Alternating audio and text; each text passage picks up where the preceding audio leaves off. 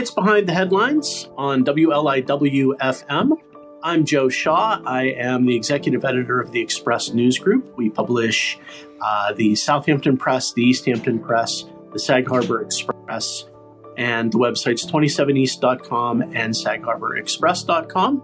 Uh, today, filling in for Bill Sutton uh, is uh, my co host, Brendan O'Reilly. He is the features editor for the Express News Group. Good morning, Brendan. Thanks for filling in.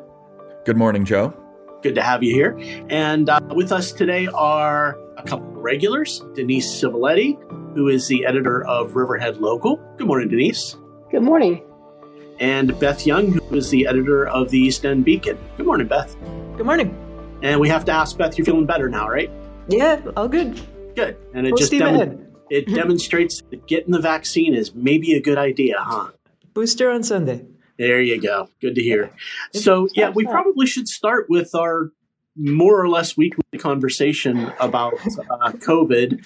Uh, the new development, of course, is that the Omicron variant is now in the United States, and then very quickly uh, it has arrived in New York State, and we found out on Thursday that it's actually one of the cases in New York State is in Suffolk County.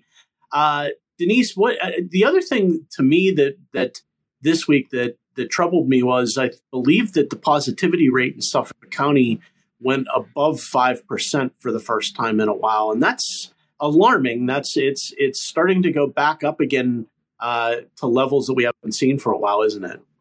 Yeah, I mean, we've seen in Suffolk County uh, the test percent positive rate reach uh, over six percent, six and a half. Yeah, there was, one, there was one day that was yeah. seven, I think. Yeah, yeah, that's mm-hmm. right. That's right, Beth. Um, so, you know, I mean, that can vary depending on the number of tests that are given too. But um, testing, you know, if it's if if there are low numbers like on a weekend or holiday, sometimes the percent positives can be higher.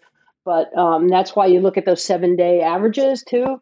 Uh, but yeah, they're definitely uh, creeping up. You know, you you recall maybe anyway when we last talked two weeks ago. Um, I was saying that I was doing like an analysis um, of you know where we stand now versus a year ago, right? And um, so I'm still I'm still working on that because things keep changing.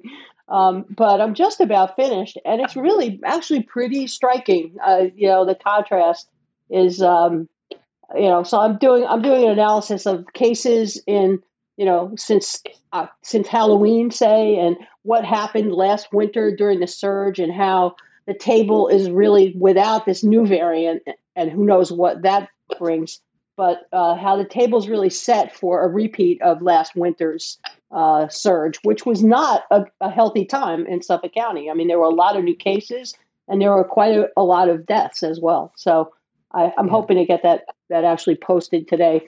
Um, but um, you know, it's not something we want to do over, basically. Yeah. But it looks like we're ready to to do that, and that's that's with Delta. That's never mind this Omicron or is it Omicron?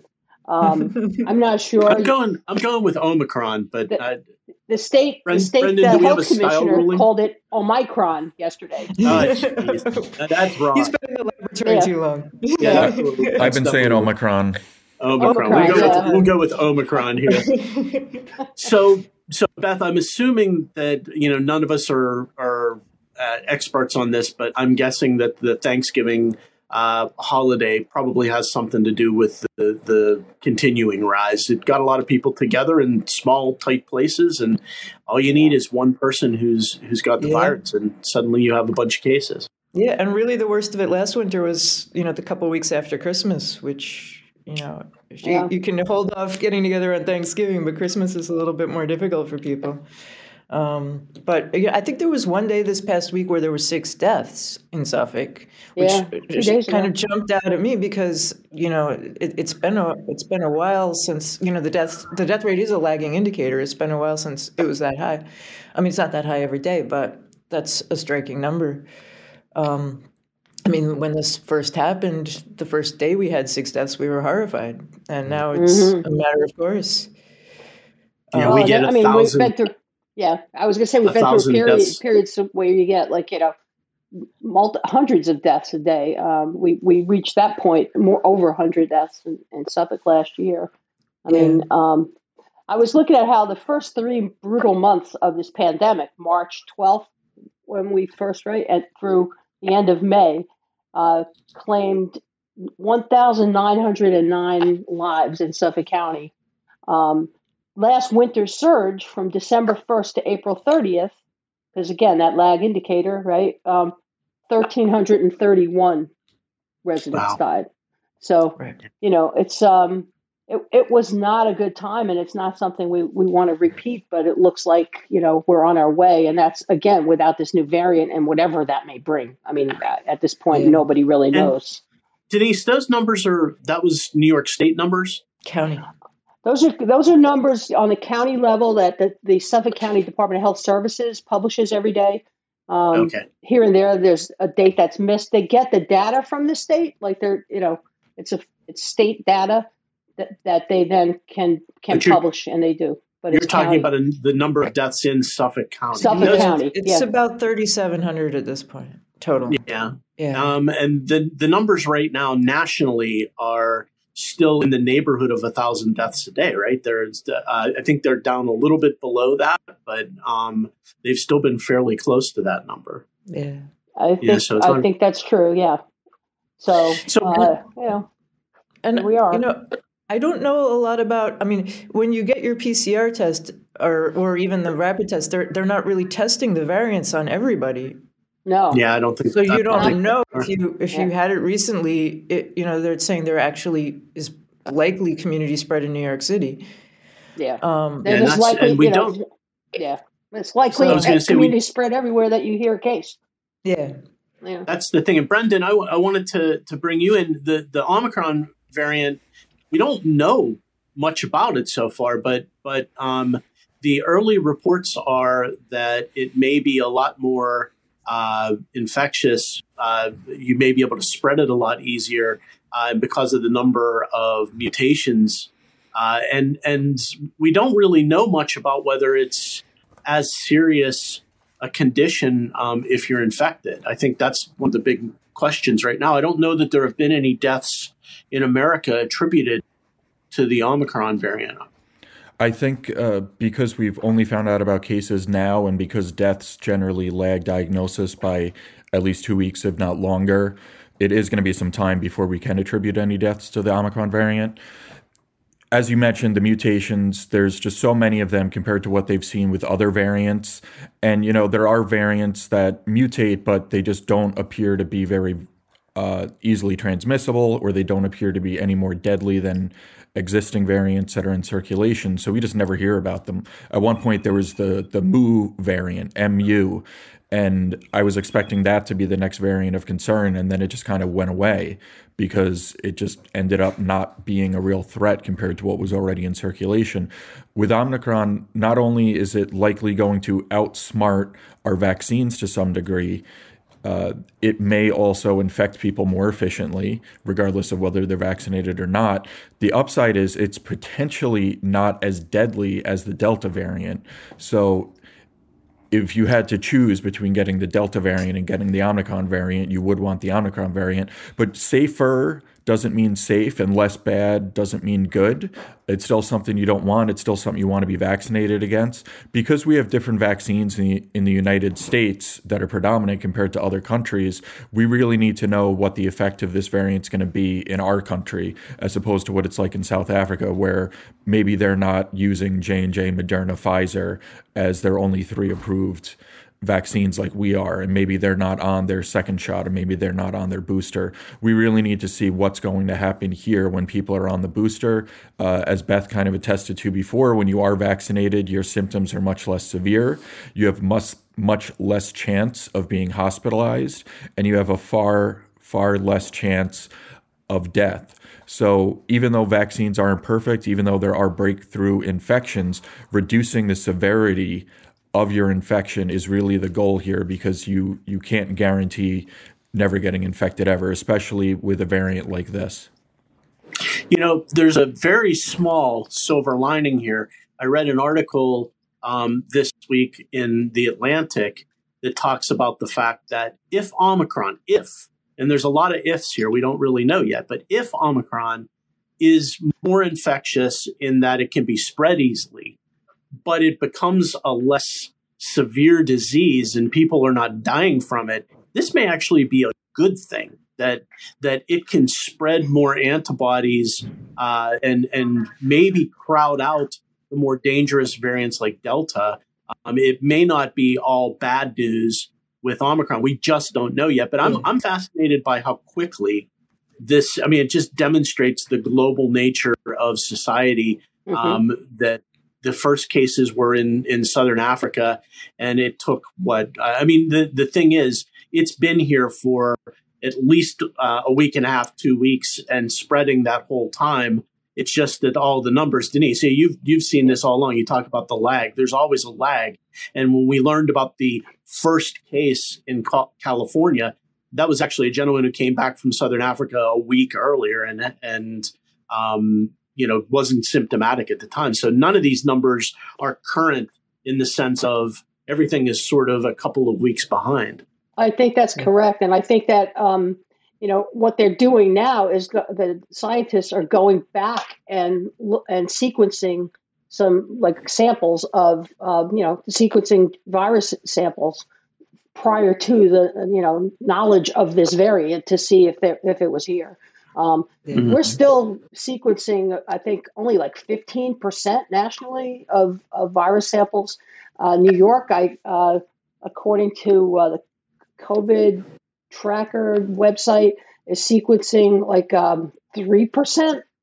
Yeah. Of, and, and according to the governor, she said yesterday that's done like randomly. They take random samples to, from all over the state, different regions. Um, you know, so I mean, yeah, chances are just like the original version of this virus, it was here before we knew it you know yeah. Um, mm-hmm. um, but that's interesting i mean if it's if it's less severe it could provide some sort of like natural inoculation uh, you know mm-hmm. but again that's just speculation i think the one thing that we can say for sure at this point is that you know the, we we need to focus on getting the world vaccinated. I mean we could be mm-hmm. double and triple vaccinated here you know for or some portion of us anyway. But as long as this virus is circulating widely in areas that are you know have very low vaccination rates um, it's going to keep mutating and viruses you know the, the the stronger survive and the stronger virus is the one that does the most damage to its host. You know i mean that's what it does. So um, we you know it's got to be addressed globally like that and i don't think there's much appetite really to do that it seems one of the theories of the Omicron variant is that it may have survived in one immunocompromised person for yeah. quite a while, which is what gave it the opportunity to create so many mutations. Mutate. Yeah. Wow.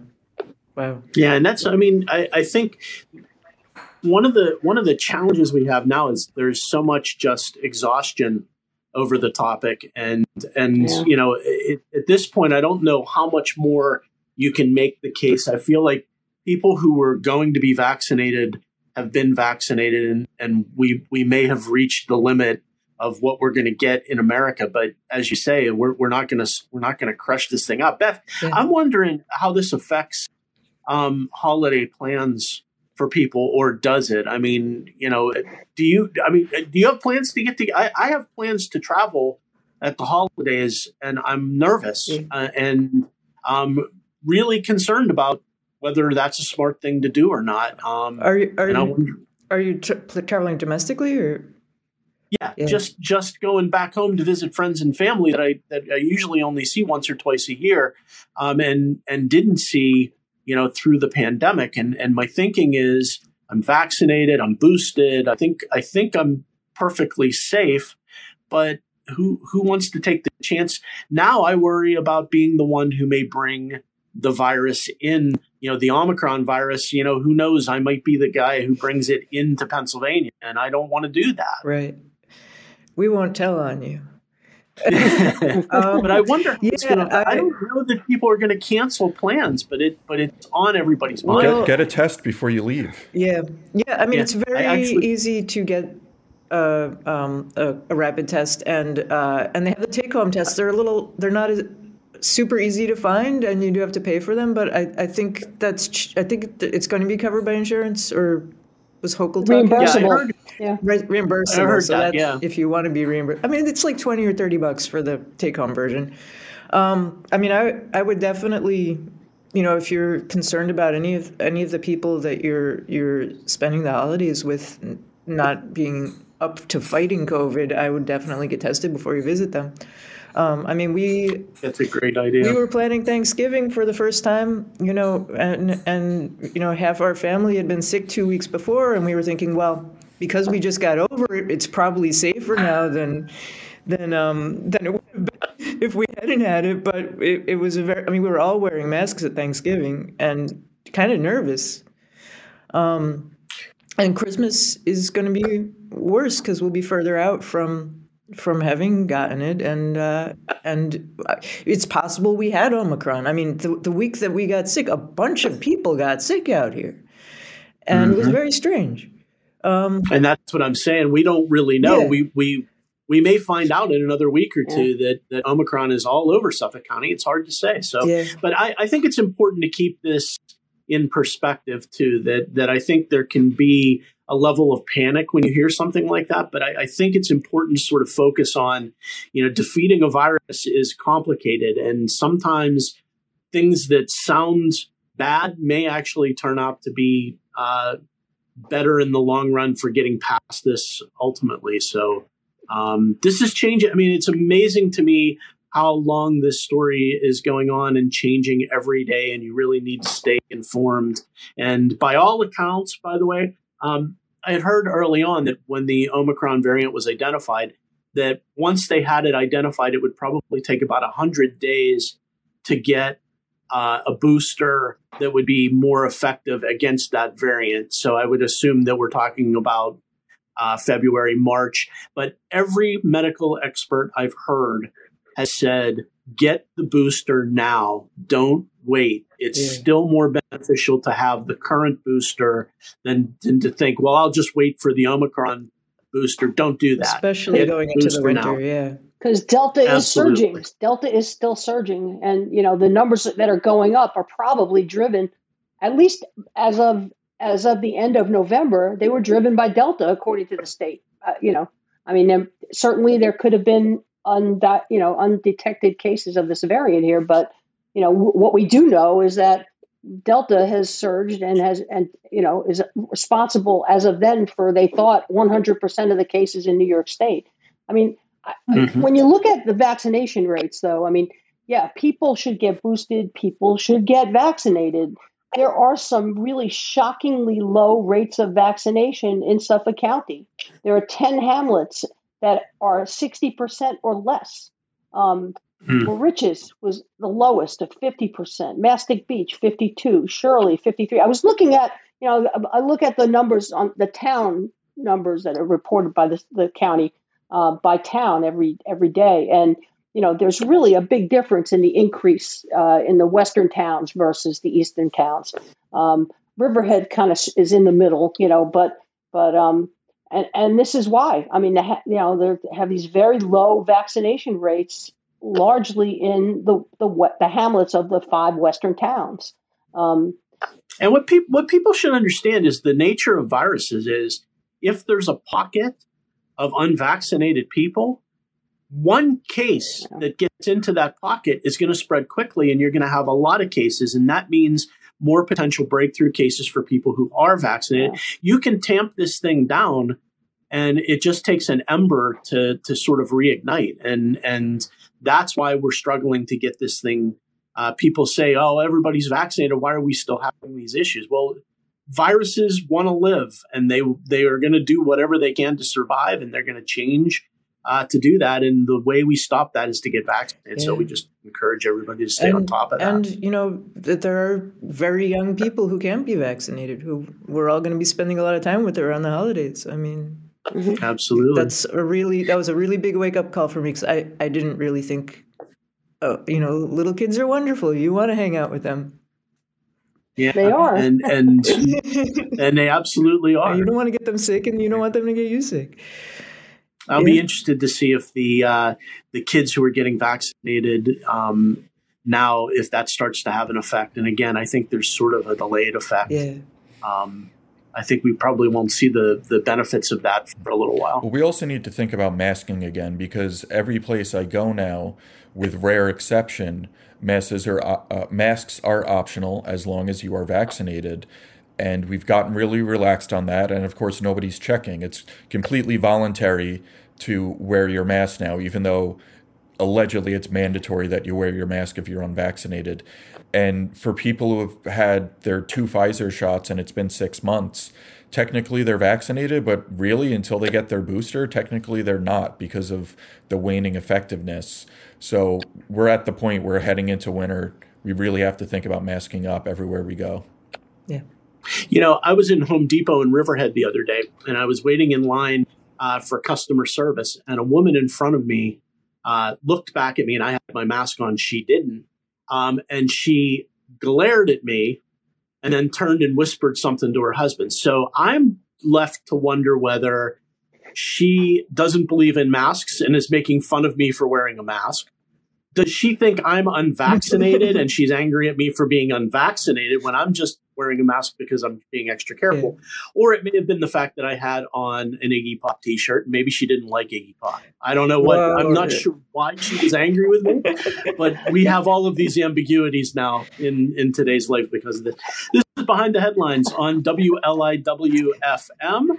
Uh, we bring together award winning journalists from throughout the East End to talk about the headlines, do a little bit of a deeper dive. Uh, my co host today is Brendan O'Reilly, who is the features editor of the Express News Group. I'm Joe Shaw, I'm the executive editor of the Express News Group. And our panelists today are Denise Civiletti of Riverhead Local and Beth Young of the East End Beacon.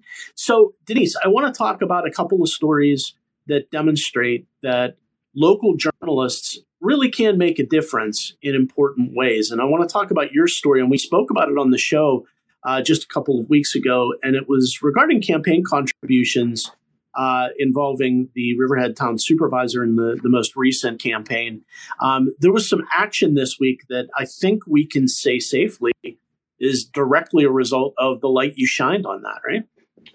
Well, not according to her campaign treasurer. but um, you know, we we um, in in looking carefully at the campaign finance reports of all the candidates, not just that candidate. Um, although her fundraising ability far eclipsed everyone else's, um, and we saw a lot of contributions coming in from out of town, even out of state, um, and um, so we looked a little a little more closely. But um, there were, you know, there are campaign contribution limits that are set by state law. Candidates have limits depending on uh, the limits are set according to uh, voters in the in the um, municipality or the district that they're seeking election to, and um, this particular candidate, the incumbent supervisor, uh, who was running for reelection, had taken a bunch of uh, contributions that exceeded um, her the candidate election, you know, the campaign limit for for the cycle for the campaign cycle because it starts uh, the day after election day, the last time this office was elected, which was uh, in this case November sixth, twenty nineteen, and continues through election day this year. This year, so that that's the twenty twenty one campaign cycle, and so it's cumulative. Um, there are some types i mean every individual and business has they have their own campaign contribution limits.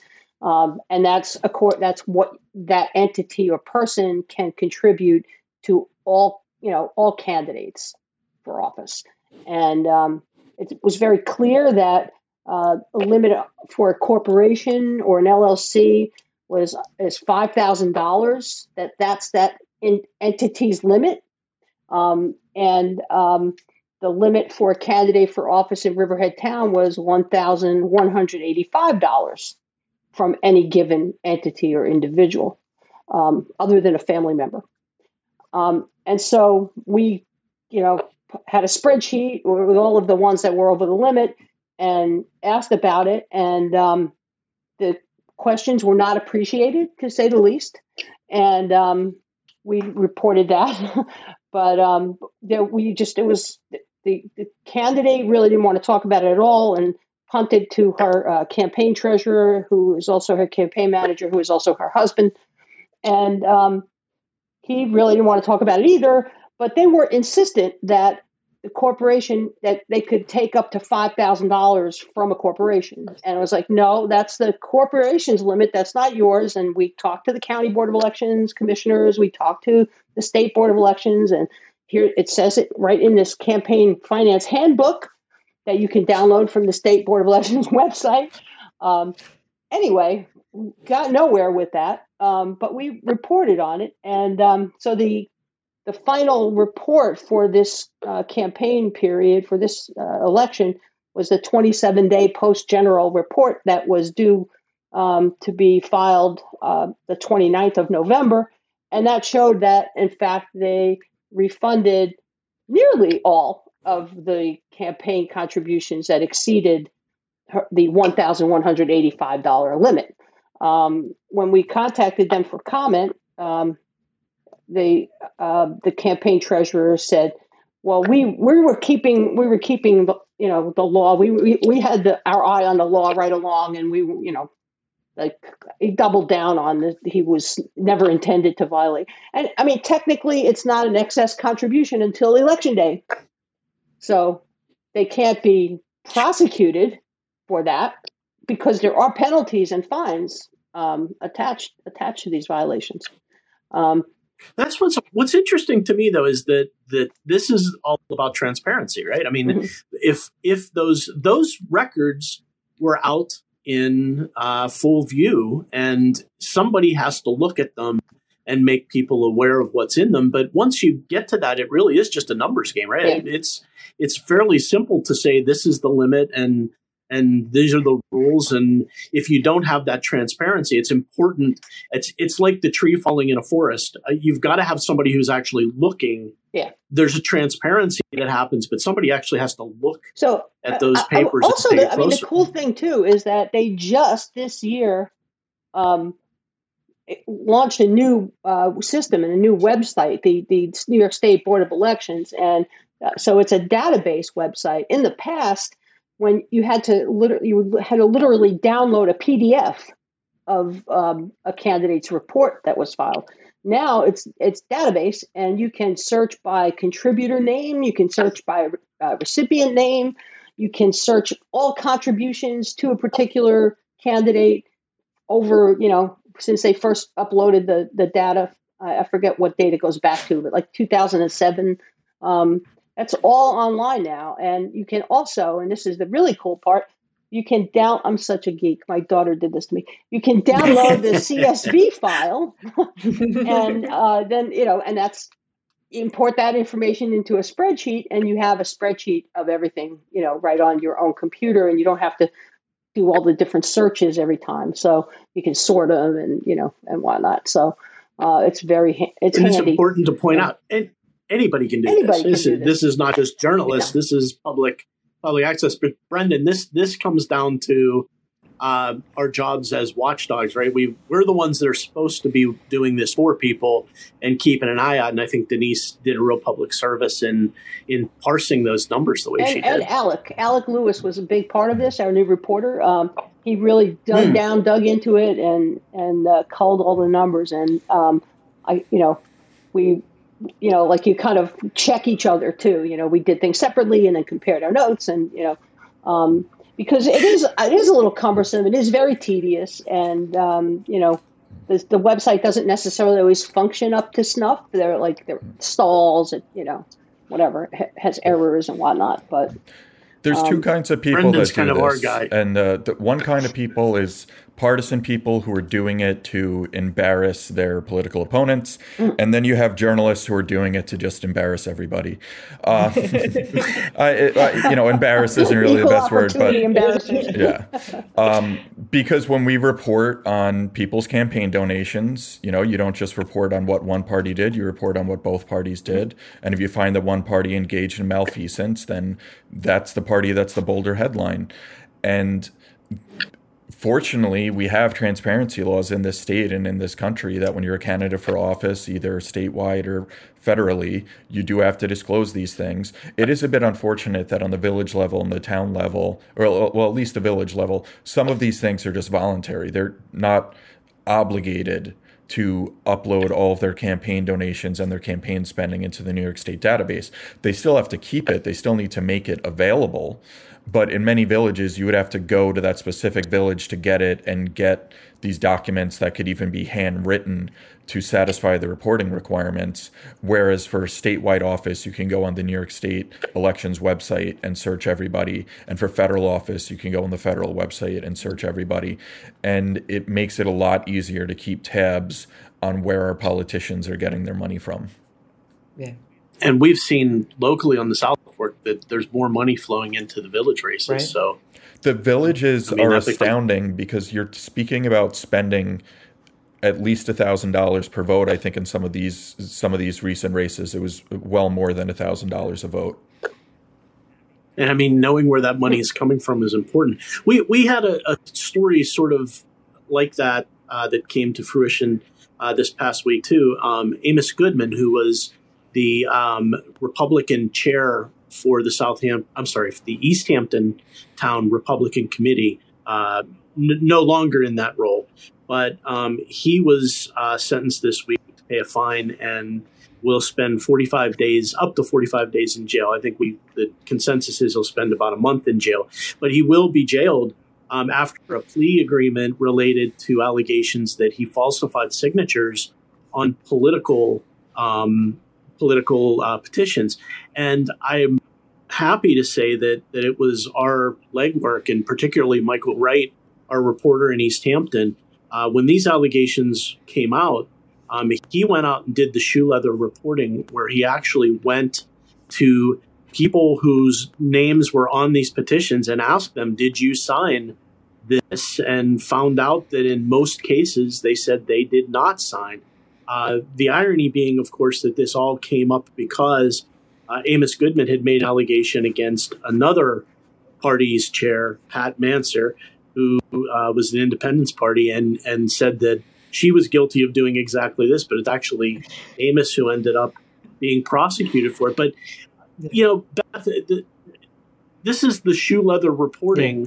that local news um, outlets do. That that th- there are uh, the point I was trying to make earlier is there are transparencies in place, but they don't really do much if someone isn't isn't exploring. Yeah. And and that shoe leather, it's it's tedious, it's time consuming, and you need like one person on it. And I mean, Michael's wonderful. He really works. He works the beat when you put him out there, and and uh, that's he did some great some great work there. Uh, but yeah, with, yeah. without journalists looking at it, nobody is going to. And I mean, we're very fortunate on the East End to have such a such a, a diverse and and and gr- growing media environment. Most of this country doesn't have that right now. No, that's absolutely true, and dedicated as well. Yeah. And Brendan, you're you're the president of the Press Club of Long Island.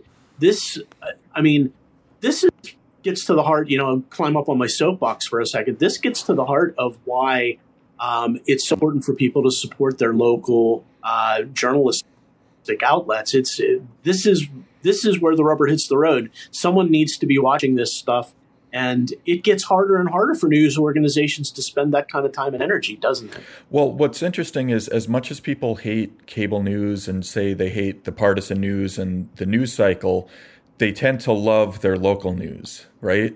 But a lot of people have cable. Not as many people subscribe to their local news outlet, which is kind of backwards, right?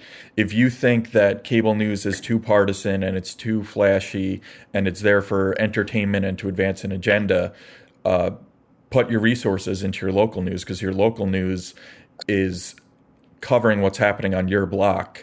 And often when you watch uh, cable news, it's talking about how the news is going to affect the parties. And when you read the local news, it's really about how it's going to affect you, how it's going to affect your kids and your wallet, uh, your property taxes.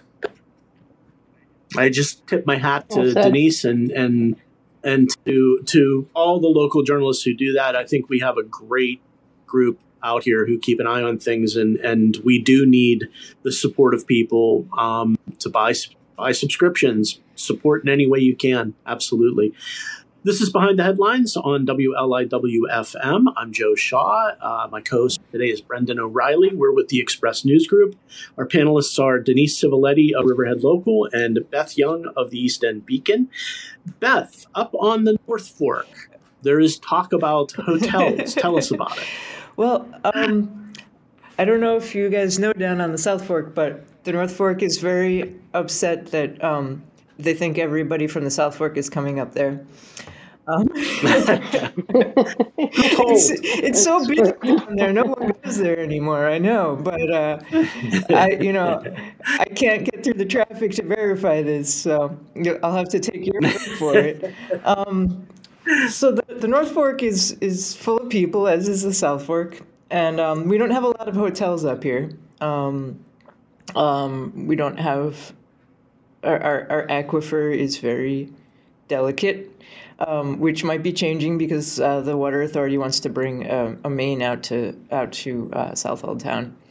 Um, but that's infrastructure, which is another discussion. But hotels, uh, there are three big hotel proposals um, all along the main road corridor in Southold right now, and uh, one of them actually just got that has been very controversial. Just got uh, conditional approval from uh, the town, the Southold Town ZBA uh, the other day. Uh, it's called the Enclaves, and it's basically it's like a six acre property that they want to do a um, uh, an event space, a hotel, a restaurant, um, and uh, so the, there was like a massive community outcry against this. But it's really some some technicalities in the zoning code that make a lot of people's eyes glaze over, but it's really important, is that basically hotels are a special exception use in a lot of these zoning districts, which means that you know you need to go to the zoning board of appeals for basically they look at it and say it meets all our criteria, we can give it approval, um, as opposed to getting a variance, which is a much you have a you have a right to, to build a hotel. In some instances, you just have to get the special exemption. Yeah, and to, it's not as it. hard as getting a variance, but it's a really like technical right. thing that that is lost in translation a lot of times. Now, there's another proposal down about 10 miles up the road um, at the former, uh, the, actually the recently reopened Peconic Bay Vineyard uh, across from the King Kullen and Cutchogue and uh, that is a, a, relatively large property that's being farmed by the. Uh, uh it's in uh, planted in vines by the Soloviev well family. Well, it was already planted in vines when they bought the property. They want to do a little boutique hotel there. It's actually the same size as the one in Southold, um, but uh, it's on much greater acreage. But they basically need the same thing that the Southold one needed. And um, then the former Capital One bank headquarters in Mattituck um, is also potentially um, going to be a hotel, and um, that's been sitting vacant for a very long time. And it's a big it's a big property. Um, yeah.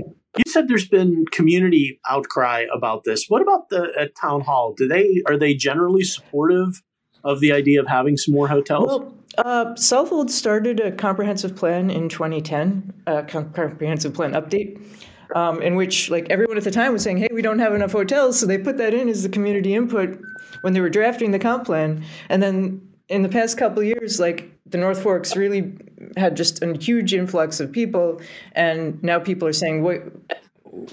Maybe we thought we wanted this, but we didn't. You know, a lot of the a lot of the um, tourist-based industries are like, yeah, we absolutely need people to stay here overnight. A lot of the traffic is um, day trippers coming out to visit the farms and the wineries and whatnot.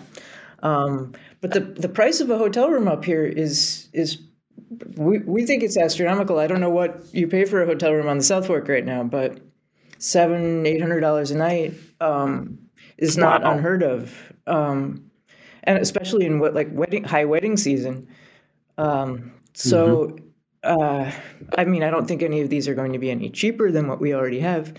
Um, but it's definitely considered a need in the in the town's comprehensive plan. So, um, That's interesting because Denise, I know that that in um, Southampton Town in particular, and I believe this is also true in East Hampton Town, the absence of hotels was sort of by design. I think the comprehensive plan um, back in the late '90s, early knots, uh, basically was positioned to say we do not want day trippers and transient visitors. This is an area for second homeowners, and we want to discourage day trippers and and people who are staying at hotels. So it was sort of by design that we don't have a lot of hotels on the South Fork. I'm not sure that is that the case on the North Fork, um, and it's certainly I, am guessing Riverhead has a slightly different attitude towards it. Well, in, in the last uh, 20 years, um, Riverhead. I mean, there have been several hotels built in Riverhead, um, and mm-hmm. um, there's, prob- Riverhead there's probably has more so much more way. of a. Sorry. Yeah, you have so much more of a of a uh, business area there. That I mean, that's sort of the primary business area for so much of the East End. So it sort of makes I mean, sense, you know, right? For, for a long time, Joe, uh, there were no hotels really. There was a Holiday Inn on on uh, West Main Street that opened, what you know closed down for a while. Um, there was there were there was a motel uh, on the traffic circle where it used to be the Howard Johnsons and then became the Budget Host Inn. That was um, mm-hmm. I think I could say uh, kind of probably still a yeah, seedy kind of place that you wouldn't necessarily stay at. Um, and uh, you know a lot of full time residents, et cetera, there. And um, so it, there was definitely a need for hotel rooms because there was just really weren't any all around. And so um, there was a, a, group that came in and converted the Holiday Inn to the Hotel Indigo, which is a very nice hotel. Um, then, of course, mm-hmm. the Hyatt Place East End got built on East Main Street, and the people that own that built a boutique hotel across the way, the Preston House. Um, that's a very pricey place.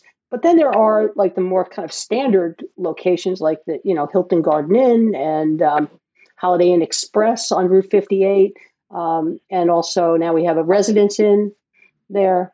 So um, you know there's a, a, variety of options in hotels in, in Riverhead, um, and you know that I don't I don't know this for sure, but I don't think any of them command you know seven or eight hundred dollars a night, even in the high season.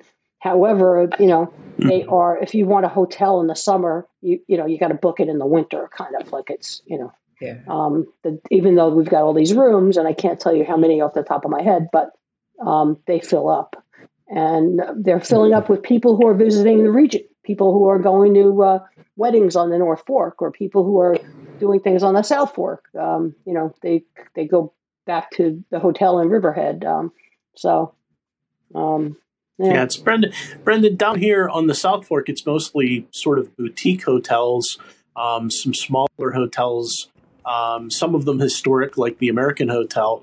Uh, but you, it's it's been mostly sort of a scattering of boutique hotels. But what's interesting to me as a Hampton Bays resident is that as the Canoe Place Inn goes goes up, and that's going to be sort of a mecca for big events. I think once it gets up and running. And they have a couple of uh, rental properties. I, I think it's going to be sort of little cottages that you can rent on the site. But I'm not sure what's going to happen if if Hampton Bays becomes sort of a destination wedding place.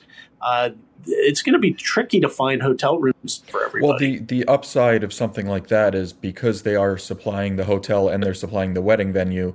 Those people come in and they probably stay for one night to be at the wedding and then they clear out. So you will have vacancies for other nights of the week to get some tourists in. But it's not like they're going to throw a wedding and fill up any available hotel space in town because they're adding hotel space. And it, speaking of pricing, um, I got this pitch the other day that was come work from a hotel, and it was supposed to be the wonders of you know, renting a hotel room in the Hamptons while not on vacation and actually just working remotely, which doesn't sound fun to me. But a no room, they're very standard basic room, five hundred dollars a night. on a weeknight in December or January is the cheapest, and it's six hundred dollars a night for a weekend or seven hundred dollars a night for a holiday weekend. And if you actually compare to July and August, their Saturdays and their Fridays are already booked. And if you want to stay on a Wednesday in August, it's eleven hundred dollars a night. So, you know, th- there there are no hotels on the South Fork for normal people. Um, you know, maybe occasionally you'll get a normal person who will come out specifically for a wedding and stay at a hotel, but they're staying for a night. They're not. They're not and, staying for a week. And then they're going to hate the people whose wedding they get to after they pay for the hotel. I'm, I'm curious. What's the status of like local codes when it comes to um, rentals by the night or the weekend in private homes? On the, you know, I, am familiar with. Like, I was just going to say, I think Airbnb. Hmm Airbnb is taking up a big chunk of, of that. A lot of um, municipalities have a two week minimum. So they try to cut down on how many transients you could have in your house and cut down on share houses, make sure it's not different guests every single weekend throwing a party and that there's no overcrowding. And in some municipalities, the two week minimum says you could only rent for two weeks twice a year. Mm. So uh, yeah. they are trying to make it so these communities are second homeowner communities and not transient communities. And Airbnb on the North Fork is, is a huge thing on the North Fork as well. On the South Fork, you'll see a lot of people trying to use Airbnb to rent a house for a month as opposed to going through a traditional real estate agent. But on the North Fork, for those weddings at the vineyards and for people that want to have bachelorette parties and what have you, Airbnbs are a huge way that that demand is being accommodated right now. They're, they're there, and and there is a there is a minimum, but um, uh, that's always a matter of enforcement. Absolutely, uh, mm-hmm. Riverhead enacted a 28 day minimum several years ago, um, but there are people that just completely disregard that. The town is in court right now. Actually, went to the Supreme Court with um, a place that operates in Aquebogue um, that call he calls it Victorville, um, and they are and they are in uh, they're in state supreme court trying to you know enforce the law, and um, the uh, defendant in that case is being represented by the uh, our state senator. Hmm. Interesting. Go um, you know, and, and and this this all does sort of interconnect with with affordable yeah. housing because some of the hotels had become affordable housing for a time. Brendan, um, we had a story this week uh, that you did. You went to the opening, uh, the groundbreaking, I should say, of a project in Riverside uh, for five houses that are going to go up on a block in Riverside that are being built by the uh, Habitat for Humanity and the Southampton Housing Authority. Yes, this is a this is a big deal. Five houses from Habitat for Humanity in conjunction with the town. It's not something you see that often uh, uh, because these are home ownership opportunities, whereas a lot of the past affordable housing we've seen, you'll get maybe one home home ownership opportunity at a time, where you get something like Spe- uh, Speonk Commons and Sandy Hollow, which is multiple rental units this is five homeownership opportunities rising at the same time. We'll probably see people moving in in 2023 if all goes well. But what happened here is this is through Suffolk County 72H program, which utilizes uh, a state law that allows them to take excess real estate and turn it over to municipalities to create affordable housing. So this would have been property that was seized by the county for delinquent taxes and there was one house on the property, but that house is uninhabitable. Uh, there really was no hope of rehabbing it, uh, especially when they have goals of making these houses handicap accessible. So anybody could potentially move in right away, or anybody that does buy them has the opportunity to age in place. So at this groundbreaking, they started with tearing down this one house, and now there's going to be a couple of houses facing Vail Avenue, a couple of houses facing Old Quogue Road. They're going to back up to each other. And because of the way Habitat for Humanity works, people put in sweat equity on their own houses and on other people's houses. So you're going to have people working to build each other's houses and then living next door to each other or ba- or backyard to backyard adjacent to each other. So uh, it was mentioned at the groundbreaking that there's going to be a tremendous sense of community there. And the way that Habitat for Humanity works is they will not give away the houses like people think they do. They'll give you an affordable mortgage, which means that you will never pay more than 30% of your annual income towards your mortgage. If you're paying more than 30% of your annual income towards your mortgage, that's considered housing stress by the um, Housing and Urban Development um, Federal Agency. So if your income goes up fairly fast, you'll pay more. If your income s- stays as low as it was w- when you moved in, uh, you don't need to worry about your payments inflating on you. So these people can afford these houses. They could actually benefit from some equity. Uh, normally, with Habitat for Humanity, uh, they'll just have the right of first refusal if they decide to buy your house and keep it in their program, or if they just want to let you sell it on the open market. But they do give people the opportunity to build equity and create generational wealth, which is uh, really what home ownership does for people in this country. Uh, but because of the 72H program, these properties will need to stay in affordable housing for perpetuity. So if these ever get sold and resold, they have to be sold to somebody else who is income qualified. Brendan, there's a uh, narrative out there that these affordable housing projects have to basically be opened up to a larger community uh, and so end up not being for local people. I don't think the numbers tend to show that that, that happens, right? You will see that an overwhelming amount of people who apply are people who are local. Um, especially like if you're on the Southampton Town list, you probably have some affiliation with Southampton Town, right?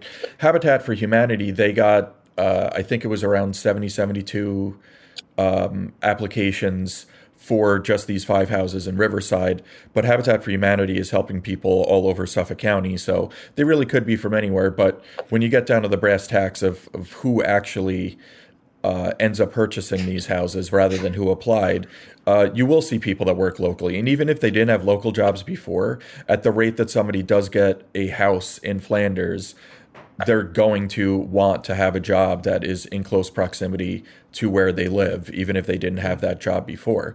And it, it is one of the questions about affordable housing that a lot of times it's called workforce housing, but it's not necessarily workforce housing when it is open up to everybody because it's open up to retirees and it's open up to people who might be on disability, so they're uh, not going to be working full time jobs, but they are eligible for affordable housing opportunities. Yeah. You know, there's a this is just an ongoing issue, and there's a rally that's planned for this weekend in Sag Harbor by the local group that's YIMBY, which is Yes in My Backyard, uh, which is an affordable housing, a pro affordable housing group. Uh, so um, it, it, it's an issue that's obviously in great conversation. The uh, coming year, we're going to have probably votes on the community housing fund uh, that are going to take place locally. So it's going to continue to be an issue of uh, big concern locally. Uh, we are essentially out of time. Uh, I want to thank all of our panelists today, Denise Civiletti and Beth Young. Thank you to both of you guys. Uh, appreciate you taking some time thank to talk you. with us. Pleasure. And thank you to Brendan O'Reilly, who pinch hit for Bill Sutton today as my co-host. Thank you, Brendan. Appreciate it. Anytime, Joe. Uh, I'm Joe Shaw, the executive editor of the Express News Group. Uh, we will be back next week, as always, with a fresh panel and uh, more discussion about the headlines on Behind the Headlines on WLIWFM. Thanks for joining us and see you next week.